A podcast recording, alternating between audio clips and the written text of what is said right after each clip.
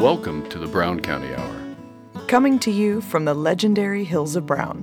Where the plum purple haze, the one nature herself drapes over the hills and hollers, inspires local characters, artists, and nature lovers. It's as though the hills themselves conspire to create a beauty and culture in the heart of Indiana. Sit for a spell and hear the music. Tall tales, true stories, and current goings on. Brought to you by folks who still know how to sit by a fire in winter and swim buck naked in summer.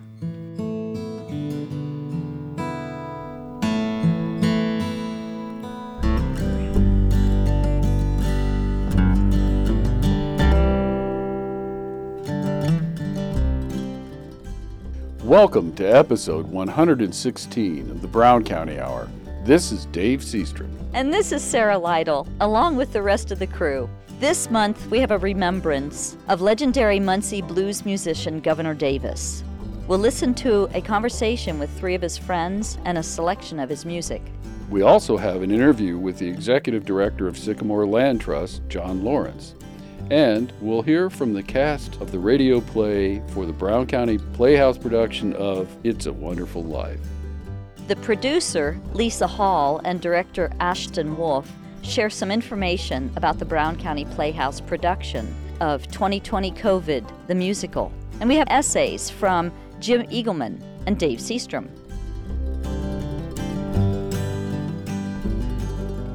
Segment one begins with a conversation that included Connie, Selkie Paul, Hondo Thompson, and J.C. Clemens as they remember their friend, Governor Davis. Executive Director John Lawrence tells us what Sycamore Land Trust is doing in our area and we'll close with the Governor Davis tune, I Am the Governor.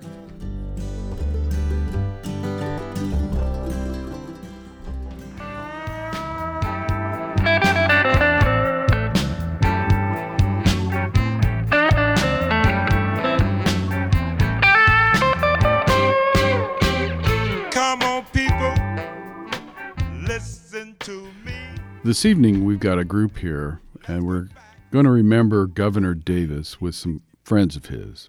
And I'm going to let everybody introduce themselves and share a few moments of their thoughts. Um, I'm Connie Selkie Paul, and I was governor's agent. And uh, when I took Governor on as one of my clients, I didn't know that he was going to turn out to be a wonderful friend to me. Uh, Governor was a um, humble, loving, giving, supportive human being who everybody loved him. And the phrase, everybody loves the gov, was a true statement because they do. Governor was his real name. It wasn't a stage name. I thought it was his stage name when I first met him, and I thought that's pretty cool. But Governor played down here in Brown County for the opening of the Brown County Music Center. He played in a lot of little honky tonks. And, uh, you know, he came from Chicago many, many years ago and uh, lived many years in, in Indiana and went to Vincennes and Ball State University. Uh, there's a scholarship in his name at Vincennes, and uh, Ball State, you know, treats him like the legend that he is. He's, he just was bigger than life. Um, when he walked into a room, he always had on his full dress. He had on a, a suit, a tie, nice shoes, and a hat. And everybody would go, hey, hey, hey, who is that over there? Is that Governor Davis? He played in a lot of honky tonks. He played on some small stages, but he really did his best work on a big stage, like down here at Brown County. He would get on that stage and he just he lit up. And one of the things I think that really impressed me about him is I represent probably 20, 25 different bands. Everybody in that group love each other. They don't fight. They don't fight for attention. They loved each other like brothers, and it showed. It showed in the performances. Uh, Governor would get out on the uh, stage, and then he would walk out into the audience, and he would interact with people. He supported every musician that I know of. Uh, he taught uh, music for 20 years. He just encouraged people to be better. And the one thing I want to say in, in my last thought is that he never believed how he had an impact in the community. And he would call me often and say, so and so came up to me and they said, "Hey, Gov, I know you. Uh, you you're awesome. I I started playing music because of you." And he'd say to me, "Can you believe that? Can you believe?" I say, "Yeah, Governor, I can believe that. You're you're that awesome." I'm Hondo Thompson. I get governor of the early years. I grew up in Muncie, Indiana. In 1977, my first job was uh, working at Burger King on Wheeling Avenue, and a guy came in and ordered his meal and wrote a check for it. And on the check, it said Governor Davis. And I was 15 years old, and I looked at him with my little 15 year old pimply face and went, Your name isn't Governor. And he said, Yes, it is. And he pulls out his ID and he said, Governor Davis, right on that. And I said, Well, it is Governor. And he, we had a nice little conversation then, and we'd been friends ever since. Uh, it, you look back on it now, and it's exactly what a starving artist beginning out should be doing is writing a check for a Whopper. Yeah. And that's what he did from that time on, we, we knew each other in Muncie. Uh, we had mutual friends, and every time we saw each other was this was really pleasant conversation. Go forward some years, and I was actually bartending at the Slippery Noodle, mm. and ran into him there. And then I got involved in the things that I do now, emceeing stages and, and working with radio and so forth. I've brought him to the stage at the Garlic Festival mm-hmm. in Bloomington we've crossed paths so many times, and I can't say that we were close friends, but it still felt like family. Every time I saw him, no matter where we were, if we were on the street or he was coming off a stage or whatever, he knew my name. He'd just say, Hey, Hondo, how's it going? I'd say, Fine. And we'd have some conversation about the past and how's Joe and how's Dave, our mutual friends and so forth. And, and what you said, Connie, was, was so true. He is just warm and engaging and kind to everybody. Whether it's a big show or a little show or whatever's going on, one, I've never heard a single human being ever say a cross word about the man. They have always said what a sweet, wonderful man he is, or they've helped them with music or so forth. And he is that very thing. He was always very engaging with everybody. You said he was great in, in a, on a um, on a big stage. I always loved it when he came off the stage and got into the audience. I always felt that that's where he was best uh, when he was just on an intimate level with people. We got very lucky this last year in that we were able to ask him to come play a show at our house, uh, house concerts at Hondo's, where we raise music for local bands. And um, he was supposed to be there October 25th.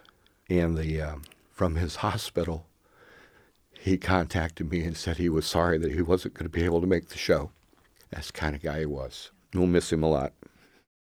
I'm J.C. Clements. I met Gov, it was like 1990, and I was a, a freshman at Marian University. And uh, I picked Marian uh, because it was close to the Slippery Noodle. I didn't know how, but I, I just wanted to try to find a way to start playing music in Indianapolis. I had gone out to one jam and people treated me, I I was an 18 year old girl. You know, they didn't see a lot of value in me as a musician. They really saw visually what they saw and age wise what they saw. I was able to get up on stage, but you know the vibe that I got from the musicians there wasn't super supportive.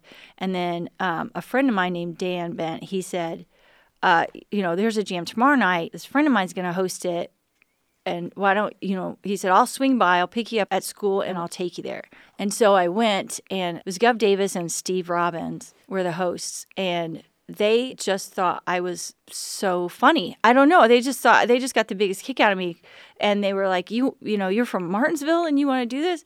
And they said we got to hear this you know. And i was telling gov i i don't know you know i'm not sure. I only know like two blues songs you know. And Gov was the one that said, just get up there and sing whatever's in your head, whatever's in your heart. Just get up there and sing it, you know? And so I did, and I, I apparently wasn't that bad. And uh, I got down off the stage, and he just put his arms around me, like the biggest hug. It just wrapped all the way around me. And he said, You're going to be okay. You're going to be okay, JC. And he said, Come out and see me here and here. And so he would tell me wherever he was at, he would bring me up and he would teach me more and he would tell me who to listen to. You know, he would give me almost like homework, you know, who to go home and listen to. And um, he mentored me. And then I turned 21, right? Quit using the fake ID.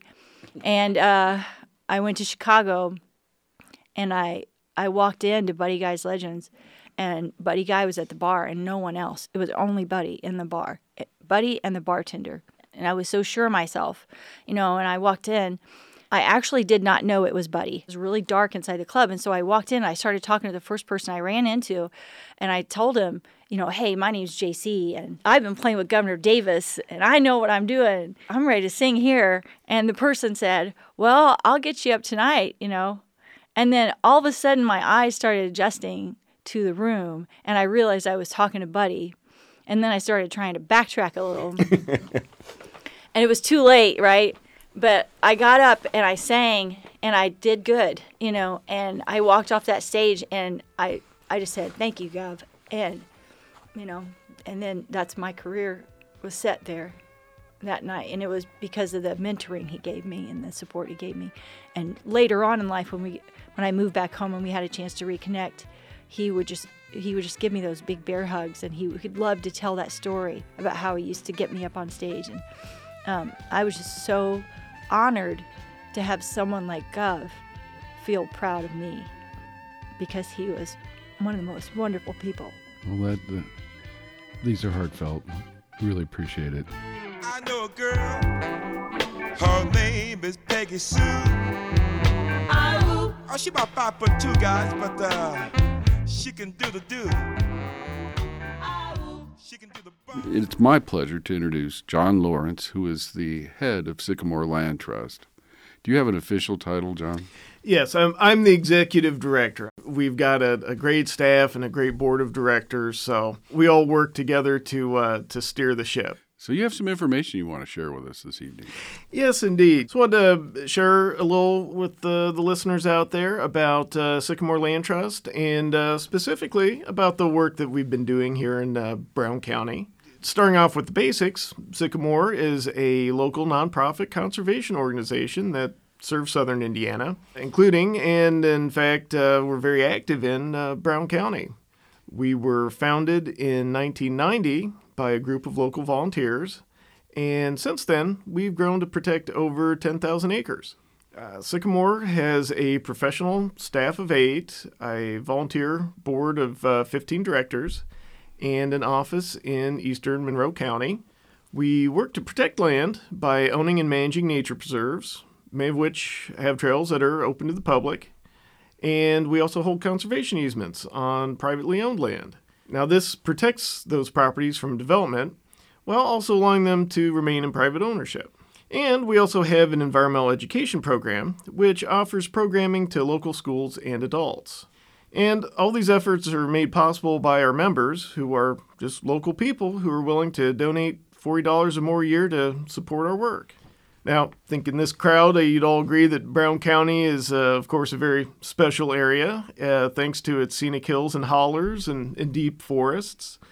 And so, you know, it's no surprise that Sycamore has focused much of our effort in this area. And I'd just like to share a couple of our most important uh, projects that we've we've done so far. Great. Our largest Brown County preserve is the Laura Hare Nature Preserve at Downey Hill which protects 655 acres. That's just over a square mile. Thanks to the uh, volunteer work of the Hoosier Hikers Council, we have over five miles of public trails at the preserve. And it's easy to get to, just a couple minutes south of State Road 46 on Valley Branch Road and a little bit east of Gnawbone. And uh, earlier this year, we were able to purchase a very important 56 acre addition to the preserve thanks to the continued support from the Hare Charitable Trust and, and our members. Another particularly significant project in Brown County is our Trevlac Bluffs Nature Preserve. It's 260 acres, and as you might guess from the name, is close to the town of Trevlac along State Road 45. Trevlac Bluffs has statewide significance as a natural area because it contains a rare stand of native eastern hemlock trees, uh, which is one of only about a dozen or so such stands in the state. And it also has some nice floodplain forest along Bean Blossom Creek. The hemlocks are found on a steep bluff over the creek, and of course, the creek is a very important waterway. And uh, the nature preserve also includes part of the historic Yellowwood Trail, which was created and maintained for decades by Brown County's own Ken Tuxhorn. You might know the name from some of his other trails, the Flags of the Nations Trail, the 10 o'clock line trail. He was a real, real fixture here for a long time with, with trails aimed specifically, I think, at Boy Scouts. But in any case, getting back to Trevlac, uh, because of the statewide significance, it has been recognized as an Indiana State Nature Preserve by the Department of Natural Resources. The DNR helped uh, purchase much of the property, as did our friends at the Nature Conservancy. Certainly, important part of our work is collaboration. As I said, you know, both of these nature preserves were uh, acquired through collaboration, and they have uh, required multiple land purchases and donations, which took a lot of work and generosity. But important thing that uh, with these land acquisitions is that the work doesn't end once we get the land. That's that's really just the the beginning. Because Sycamore has a really great responsibility to care for our nature preserves for forever. And that takes a lot of ongoing effort. We do a lot of things monitoring property boundaries. We maintain trails and parking areas at our public preserves. And as you can imagine, unfortunately, picking up trash is a constant chore. And of course, we also uh, restore and maintain natural habitat uh, by doing things like planting native trees and controlling invasive non native plants. For some examples, at uh, Trevlac Bluffs, we've controlled dozens of acres of invasive multiflora rose down in the uh, floodplain forest, uh, thanks to a grant from the Natural Resources Conservation Service. At uh, Downey Hill, we've spent a lot of time controlling Japanese stiltgrass. And at our Touch the Earth 2 preserve, which is on State Road 46 on the west side of Nashville, uh, in between Nashville and Bloomington, We've planted over 30,000 trees in the past few years, uh, also with the help of NRCS. And to do this, we work with local contractors like Habitat Solutions, Wagner Forestry, and Ecologic. And of course, these projects also require significant staff and volunteer time, also. And of course, all our conservation education work requires the ongoing support of people like you or listeners out there who care about the natural beauty of Brown County and, southern Indiana. So I'd invite folks to go to our website, sycamorelandtrust.org, where you can request a printed guide to our public trails. You can sign up for our email newsletter, and you can make a donation to start or renew your membership support. So I'll say thanks very much to everyone out there that cares for the land that makes Brown County and southern Indiana such a special place. Thank you, John. This is really good information. Well, thank you for having me here.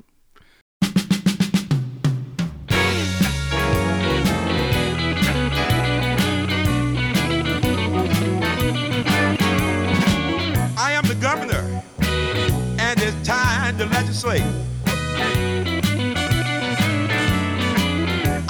Governor, and it's time to legislate.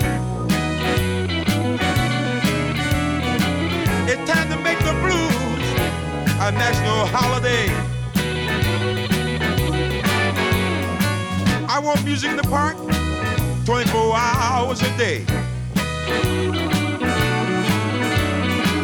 music in the park 24 hours a day.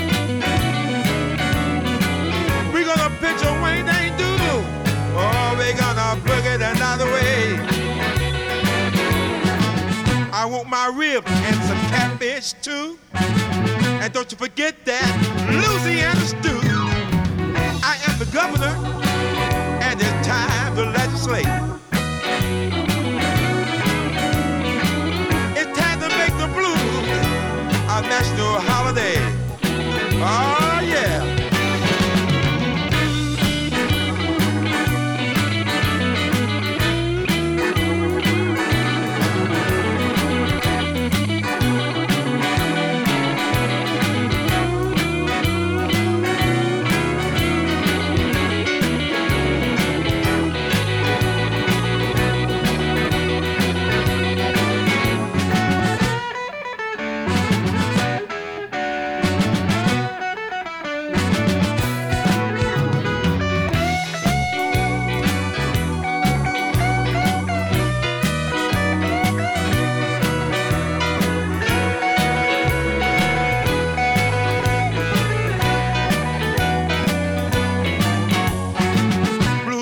radio 24 hours a day.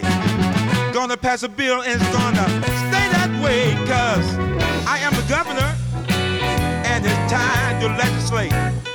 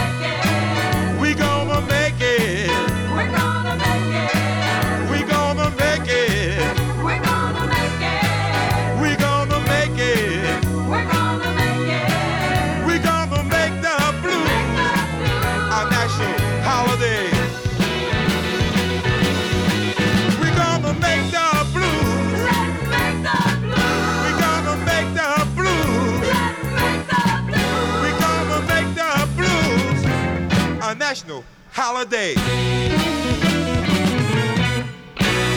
I am the governor, and I will give you the blues.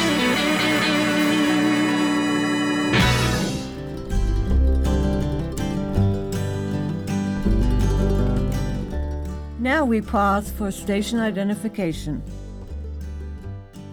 You are listening to the Brown County Hour on volunteer powered community radio, WFHB, at 100.7 in Brown County, 91.3 and 98.1 in Bloomington, 106.3 in Ellettsville, and online at WFHB.org.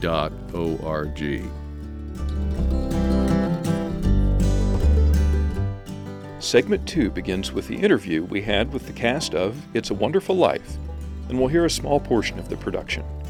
We'll also listen to our conversation with Lisa Hall and Ashton Wolf about 2020 COVID the Musical. And we'll end this segment with the Governor Davis tune, Don't Forget to Boogie. This is Chuck Wills with the Brown County Hour, and I have with me tonight members of the Brown County Players, a group of actors that does radio theater at the Brown County Playhouse. Welcome, gentlemen. Hello. Thank you. We have John Elmore, Bob Wilsey, and Tom Preston. Happy to have you here. So, radio theater, it's kind of a, an old art. Uh, some might say a, a lost art. Uh, how did this get started in Brown County? Well, when COVID hit, uh, I was friendly with a lot of the people at the Playhouse, and I basically said, if you're having trouble finding things to do, I directed some old fashioned radio plays before. And I think that they would be good to do, and you can keep everybody separated and do them, you know, safely. And they said, let's try it. So about 14 or 15 months ago, we started doing radio plays, and we started with War of the Worlds and The Day the Earth Stood Still, and that turned into doing uh, Harvey and You Can't Take It With You, and It's a Wonderful Life.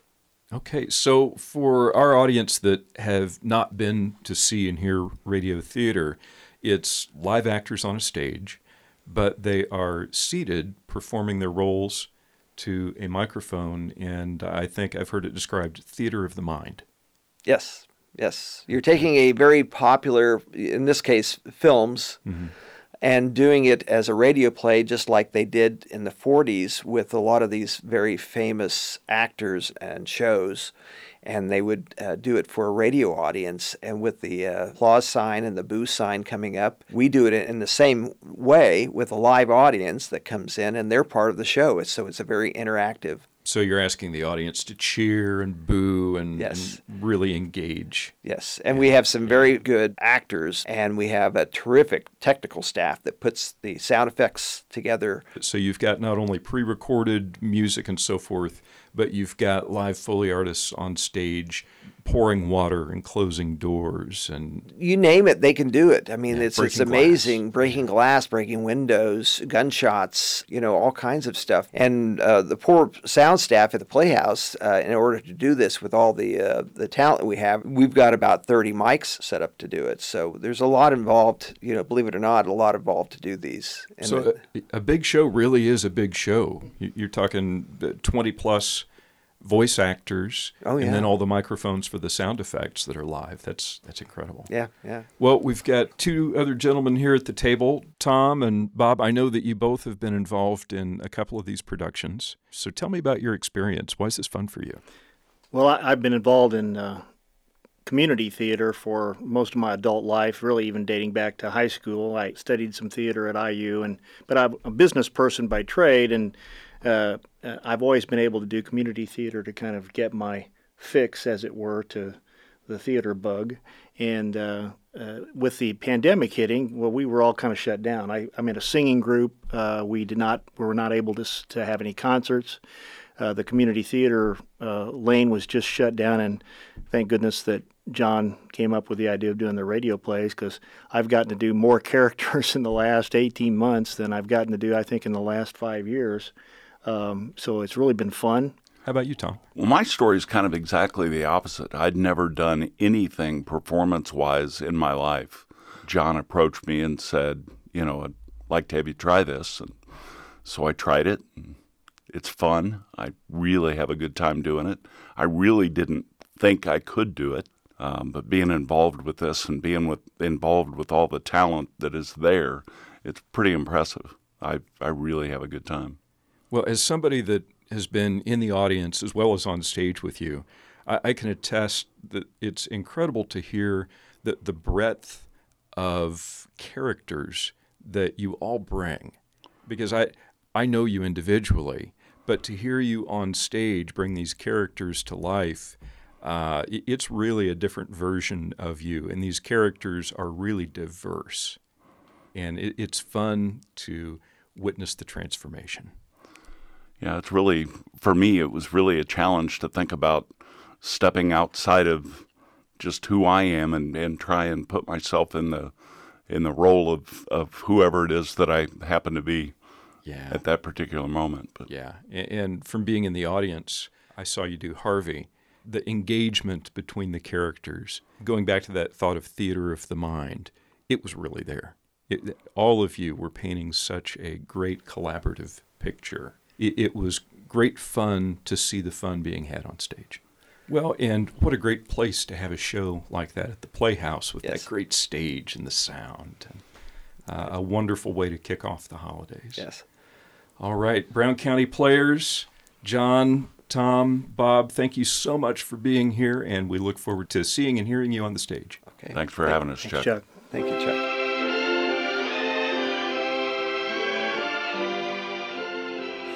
Greetings from Nashville, Indiana, ladies and gentlemen. For our upcoming holiday classic play, we bring you one of the season's most inspiring hits a Brown County Playhouse original production. Yes, announcing Frank Capra's It's a Wonderful Life. This is the story of George Bailey, citizen of Bedford Falls. Oddly enough, this story does not begin in Bedford Falls.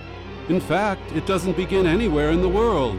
It begins in heaven, where the superintendent of angels has just summoned an apprentice angel named Clarence. Oh, am I really going to Earth, sir? Oh, how splendid. Yes, there's a very discouraged man down there, Clarence, George Bailey. At exactly 10:45 p.m., he'll be thinking seriously of ending his life. Oh, dear, dear, his life.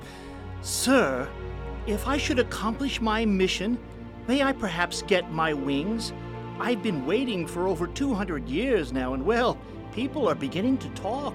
Well, you do a good job on George Bailey, and we'll see about your wings. Oh, thank you, sir. Well, that's how our story begins.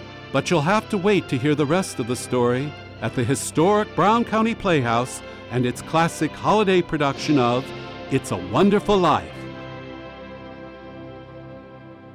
Well, it is my pleasure to introduce Lisa Hall and Ashton Wolf and they are here to discuss 2020 COVID the musical. Thanks so much for coming in. Now you got to tell us about what are you guys up to? Well, and just in the way you just introduced that, I know I got some splaining to do. Yeah. Right? First, I just want to share a tiny bit of backstory with you because it was really fun. So, I met Ashton during uh, the filming of the documentary. And and and what we're talking about here is the Addicts Wake. The Addicts Wake, right. So it was pretty early on prior to pandemic. And Ashton has this really cool uh, cable show that he can tell you about. But he came down to film us filming.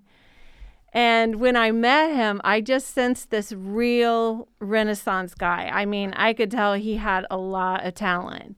So um, when April 7th came, my first grandbabies were born. And my kids were living in Denver and they had twins. And we couldn't get to them. You know, everything was shut down. They didn't want cars on the road. And I was having my cup of coffee one morning and I was lamenting out loud about this, you know, this pandemic. And as I was lamenting, I just thought to myself and felt this kind of thing in my spirit that said, you know what? Someone is going to record this. Somebody is. And why not it be us? They're going to they're going to record all the absurdities of this time certainly and um, all the other shared experiences that people are going through. And so I called Ashton on a Tuesday, I think it was. I said, What are you doing? He says, I'm quarantining. I said, Yeah, I know. And I said, How do you feel about writing a play about COVID for the Brown County Playhouse? And he immediately said to me, How do you feel about a musical? And I said, 10 times better. And that is where the collaboration began. We talked about what he would need to do this financially, what I asked him to put a production budget together. We talked about topics. We really did not want this to be political in any way. We wanted it to be based on all the commonalities that we've all gone through during this wacky time. So that's how it started. And by December of 2020, he had a 21 song musical expose that I was so excited to be able to bring to our playhouse. And I'm going to tell you why this is super important to our playhouse and why it's super important for our community. Our communities right now in Brown County's, you know, not alone, we are so divided on so many things that I just thought this would be an incredible way to bring people together to help them process what we've all just gone through and some with great cost and loss. There's we're not ever minimizing that in this show. We're not making fun of COVID. We're not trying to profiteer off COVID. It's it's an opportunity for communities to maybe grow in compassion towards their neighbor who who maybe lost a parent or a wedding was canceled or we, you know just the list of disappointments in the last almost 2 years has been incredible. And so that that was one important thing for me, but two important for our playhouse, you know, we limp along every year in a county of 15,000 where we don't have industry, we don't have a Cook, a Lilly, a Cummins underwriting the things that we do at the Playhouse. So fundraising is just a bear every year. So Ashton and I talked through licensing this show with the Library of Congress, which we did, and we're going to be marketing this show across the nation to other venues like ours. And that's why I'm excited about this commission piece. This man is brilliant musically and otherwise. Well, Um, I, I certainly hope it plays out that way for you all. I hope it does too. Yeah. But you don't know until you try. No, that's right. You got to put it out there to see what happens. Right.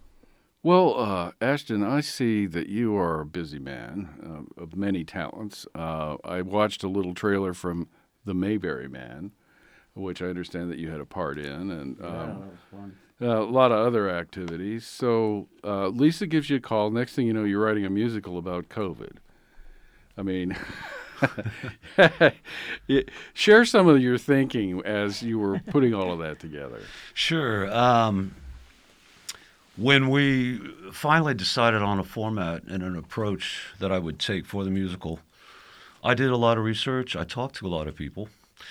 And um, I observed a lot of people, and I realized that I could write a lot about people's emotional response, not only to the pandemic and the coronavirus, but to the year 2020, which, in my opinion, is probably one of the most unbelievable years in human history.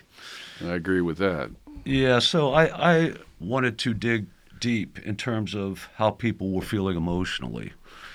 And as a result of having that opportunity to do that in that format to write under, I had a lot of material to draw from. So that was my process, really. From there, I could really dig deep into the heart of the matter for individuals. And I found that there was a certain universality of experience in all of this. The coronavirus had no bias. It didn't. It was not itself prejudice or in any way whatsoever. It could attack anybody anywhere across the entire globe. So I realized that in some sense we all were fighting the same battle.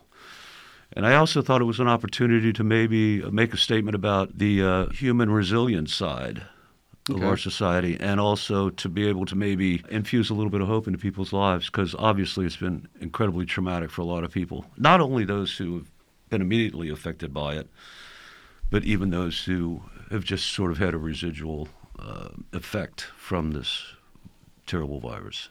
So, why a musical? Music, as a composer, is a great way to um, elicit emotional response from people. Uh, just a melody alone, let alone coupled with a fantastic lyric, um, can really tug at the heartstrings and can create tremendous amount of um, emotional response from people, whether it be laughter or tears. And I think it's a really great way for me as a composer. Music speaks to me in that way, and music to me is a direct conduit, if you will, to the heart. So, uh, when is your play going to run?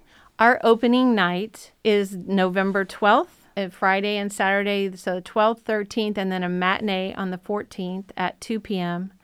And then we will go again the next weekend, the 19th and 20th, Friday and Saturday night, and then end with a 2 p.m. matinee on the 21st. But if they're interested in purchasing tickets, you just go to the browncountyplayhouse.org.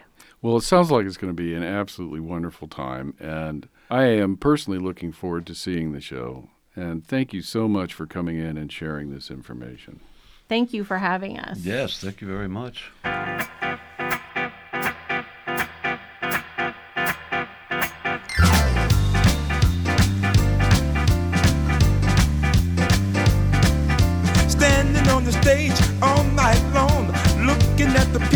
Singing my song.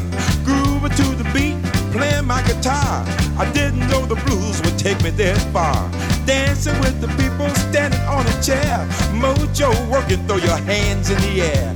Going through the changes, got to have faith. Sweet home, Chicago, I know you can't wait.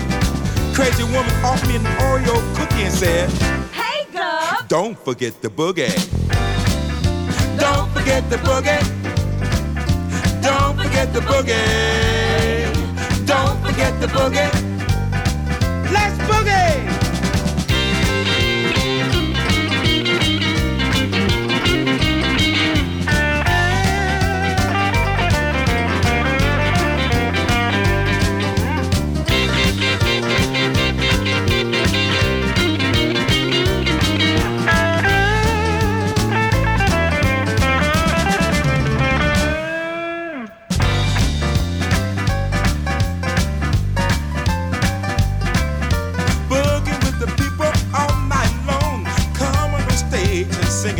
song.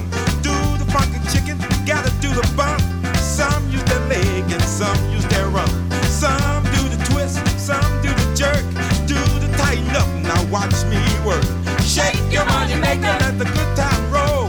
I am the gov and it's time to go. Crazy woman on an Oreo cookie and said, Hey, Gov! Don't forget the boogie. Now stop your fooling.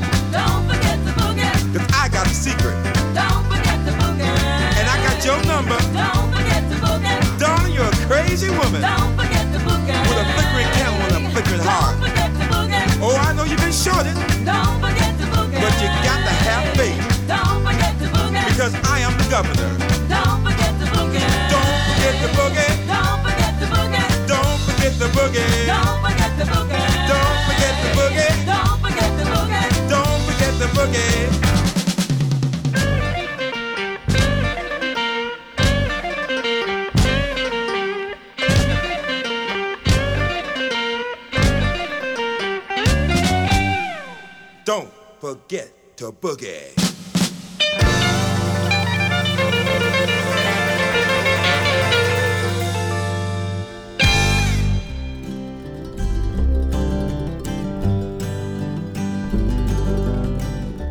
Now we pause for station identification. You are listening to the Brown County Hour on volunteer powered community radio, WFHB, at 100.7 in Brown County, 91.3 and 98.1 in Bloomington, 106.3 in Ellettsville, and online at WFHB.org.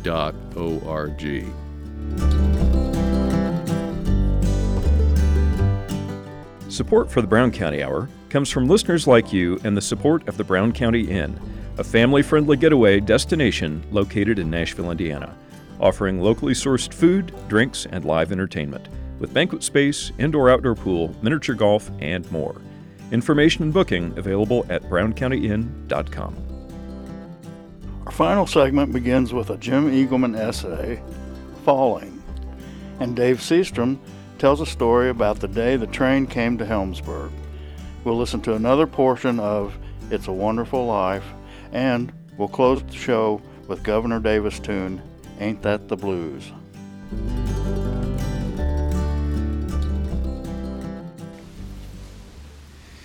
The falling leaves, now intermixed with the fall of hickory nuts and acorns, has begun. Laying prone and scanning the treetops for my yoga mat each morning, the leaves sail, twirl, and zigzag down on me from high overhead, some landing right on my chest. It's mesmerizing until I get hit by a fallen nut. Then, as some bounce off the deck or land on our studio's mental roof, it might as well be a gunshot.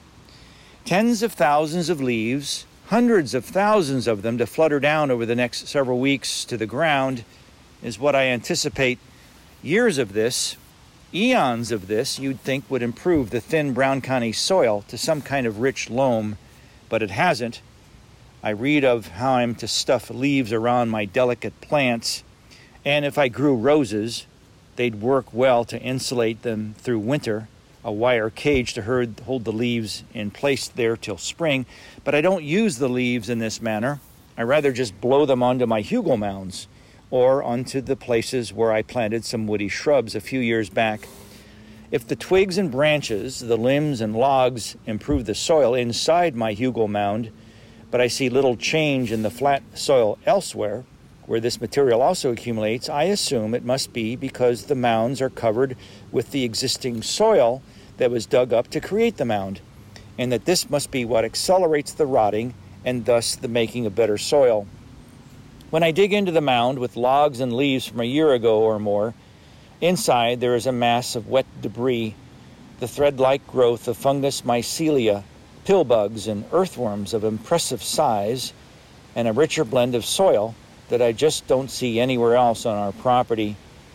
And of course, the aroma of rotting vegetation tells me there's some good work being done there to make better soil. And it's this month's leaves that will help. but the incredible production of hickory nuts and acorns now is what I think about. That was back in June or May that the flowering season began. Flowers from these trees didn't seem important while they hung on branches, then fell onto the roof and grass. Oak flowers, by comparison to any other tree's flowers, aren't going to catch our attention. They are long and spindly, clustered together, not very colorful at all, and may have a few small oak leaves appearing on the branch that falls. Perfect flowers, with both male and female parts included, produce the small acorns that aren't visible at first, but then slowly grow all summer. Now, as they fall, I'm reminded the flowering must not have been interrupted by weather, storms, drought, or heat like it can in other years. They went ahead and performed their task as usual. Fertilization of the female flower's ovary must have happened from joining with the tiny pollen grains from the male flower's anther. But now my inspection of these thousands of acorns lets me assume some other things are at work, namely that for all the abundance of the crop produced, many and most will not grow into the small white oak acorns, into the small white oak seedlings. They rot and become more nutrient material to improve the soil, along with twigs and limbs. Why this is true, that nature produces almost an overload of nuts, an abundance, can only mean that other natural factors are happening. This tremendous food source, though, will not go unnoticed. There is now too much food at stake. Mast eaters like squirrels, mice, turkeys, and deer primarily will react accordingly, feeding on the fallen abundance over the next few months. Woodpeckers are also busy now. Family units are noisy as young are calling and being fed by vigilant parents, and acorns are being picked apart and eaten. If you inspect any fallen acorns now, you will see that they are multi sized, turning to a dark brown, and many will have a little white root coming out of the tip. And this is called a root radicle. This root will grow into about an inch or so in length as the nut lays there. The nut then becomes oriented in the soil, usually pointing up, with the root at the bottom, and the growth of a small white oak seedling, maybe a foot tall, will happen yet this fall. Red oak acorns, on the other hand, will overwinter and compete this similar task next spring. It's the impressive quantity of this year's acorn crop that amazes me. We tried to recall other years where the oaks in our yard were the daily noise on the roof and the gutters from falling acorns. If that was as abundant and through the night that it was so noticeable, there was no doubt other abundant years, but we ask ourselves was it to this amount? Was it this noisy? And was it this long lasting? While taping this from my back deck, still hesitant to make the short trip to the studio due to COVID, I can hear the nuts falling all around. They fall individually or several at a time, sounding like more than just nuts are hitting roofs and decks. Gentle winds cause more to fall. As the acorn cap attachment to the twig dries and becomes weakened, more nuts will fall. It's these wonderful leaf bearing trees, the walnut, beech, oak, and hickory that grace our Brown County woodlands, along with many other hardwoods, so that we call them the deciduous forest. And the term deciduous simply means to fall. Enjoy your fall, and thanks for listening. This is Jim Eagleman for another segment of Nature Ramblings for the Brown County Hour. Talk to you next time. Clarence! Clarence, where are you? I'm here, George. Help me, Clarence. Help me pack. I I don't care what happens to me. Only get me back to my wife and kids, please. Clarence, I want to live again. Oh, thank you, George.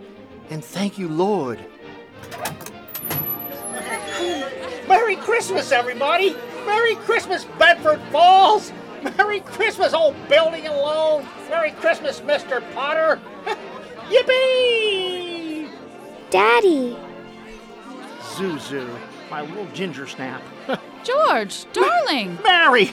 Mary! George, darling, where have you been? Mary, just oh, let me touch you. Oh, are you real? Oh, you have no idea what's happened to me. Folks, a toast to my big brother George, the richest man in town. Hooray!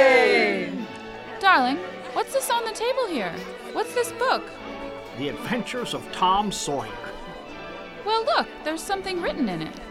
Oh, dear George, remember, no man is a failure who has friends. Thanks for the wings. Love, Clarence. Clarence? yep, he's a very dear friend of mine. Daddy, Miss Welch says every time a bell rings, an angel gets his wings. That's right, Zuzu. That's right. That's right, Clarence. That a boy. Yes, folks, that's just part of the story in It's a Wonderful Life. Upcoming performances at the historic Brown County Playhouse, November 26, 27, and 28 in Nashville, Indiana. Estelle Earl Bond, better known as Earl, was born in Brown County in 1900. Like his father before him, he was a businessman who owned a number of enterprises, but he spent the majority of his life as an undertaker in Nashville, operating the Bond Funeral Home until his death at 88 years old. I met Earl in the mid 80s when I was driving a school bus for Brown County. Earl's son Dale and his wife, Jean, were fellow bus drivers and friends. And during one of my visits with them, Earl stopped by and we were introduced. Earl and I would run into each other occasionally, and he always had a story to tell. I've collected stories my entire life, and I think he enjoyed the idea that a much younger person took an interest in his recollections. The following is one of the stories that Earl shared with me. I've done some background research about a few of the details by going through old newspaper accounts, but so far I haven't been able to find what I was looking for. Even so, this story rings true, and here is Earl's account based on his personal recollections. Earl was a little boy when the railroad came to Helmsburg, Indiana. The Illinois Central Railroad Company had been working on the tracks for a long time. They were enticed to come through this area in part by a large land donation by John Helms, who the community is named for. When the work was finished, there was an announcement in the newspaper, and a few notices were placed along Helmsburg Road informing the public that the train was coming to town and there would be a great public celebration. In 1905, Brown County was, by and large, a forgotten backwater. The only work was in the timber industry, tanning hides, making baskets, and subsistence farming. Compared to the surrounding county, Brown County was much closer to its pioneer roots, and it's likely that only a handful of Brown County residents had ever seen a train, and they would have only seen them in places like Indianapolis. The big day arrived, and before the appointed time, hundreds of people arrived on foot, horseback, and buggies. They brought food to share, blankets were spread on the ground, and the celebration began with a picnic where everyone was welcome. According to Earl, a band was brought in to play for the crowd, and there was much merriment as the time for the train's arrival approached. Sometime in the early afternoon, the crowd grew quiet as they heard the train approach. The train came to a halt in a big field next to the future location of the Cullum Broom Factory, where a train station was built. As the crowd gathered around the steam engine, the Illinois Central Railroad Company brought a handful of dignitaries and representatives from the company, and they each took turns delivering long speeches. When the speech making was finished, the people in the crowd were invited to tour the steam engine, and they waited in long lines to stand on the platform, look over the controls, and to talk with some of the officials. This process took most of the afternoon, and all the while the band played and the people celebrated this august occasion. When it was time for the train to leave, the engineer addressed the crowd with a bullhorn. Ladies and gentlemen, this train has to return to the station, and we need all of you to move to the edge of the field so we can turn the train around. Every single person who was there that day complied, and eventually the crowd was gathered on the far edge of the field. A few folks in the crowd swore they could hear the engineer and the dignitaries laughing as he threw the train in reverse and they drove away. Pretty soon the crowd figured out the joke, and they were all laughing right along with them. I've thought about this story for a long time, and it occurs to me that in the early days of railroad building, this joke played out all across America. Every new town or train stop was ripe for this humor. But eventually, most folks had seen a train, and they understood that they run on the tracks and they don't turn around in grassy fields. In the way of the world, as civilization advanced, this joke was no longer relevant. My guess is this celebration was one of the last times, if not the very last, that this old joke could be played on the crowd. And the only reason they could pull it off was because at that time, Brown County was still living in the previous century. This is Dave Seastrom. See you next time.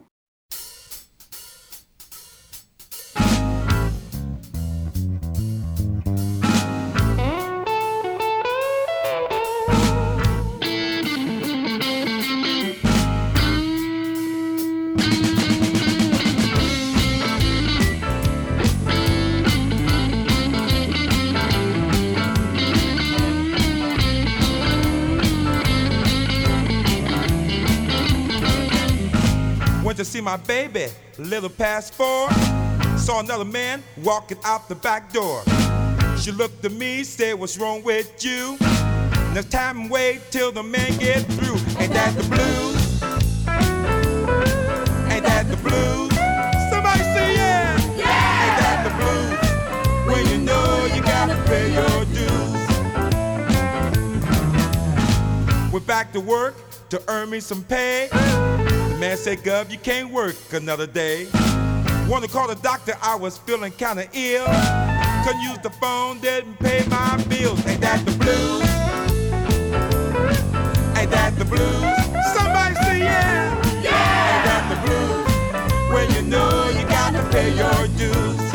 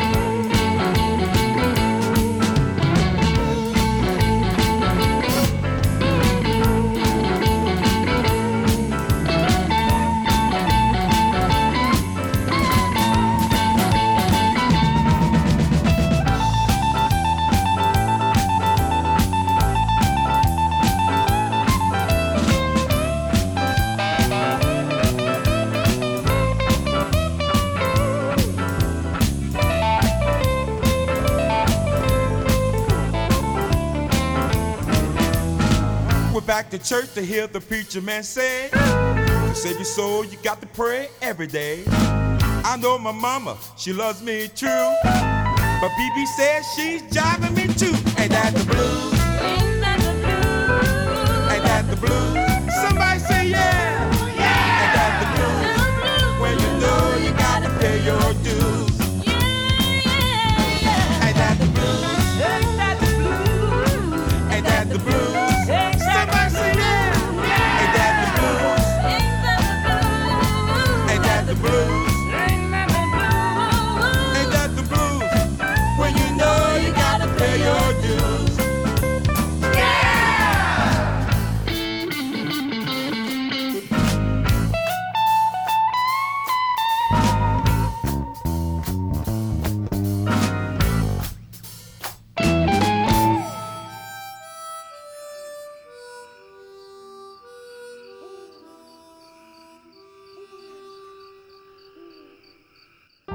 Thanks for tuning in to episode 116 of the Brown County Hour. This show was recorded in our studio at the History Center here in downtown Nashville and brought to you the first Sunday of every month at 9 a.m. and the following Wednesday at 6 p.m. and anytime online. Be sure to look for us on your favorite streaming services. The Brown County Hour is brought to you by a diverse group of folks who believe, now more than ever, the world is for everyone.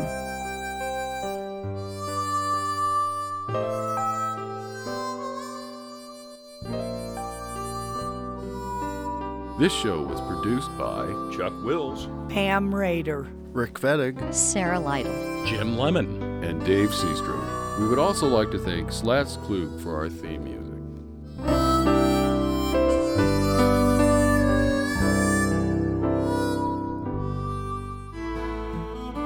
You have been listening to the Brown County Hour. Coming to you from deep in the woods of Brown County, Indiana. celebrating the arts, culture, and nature that make this such a unique community. Visit us online at browncountyhour.com. The Brown County Hour is a production of WFHB. Volunteer powered, listener supported community radio for South Central Indiana.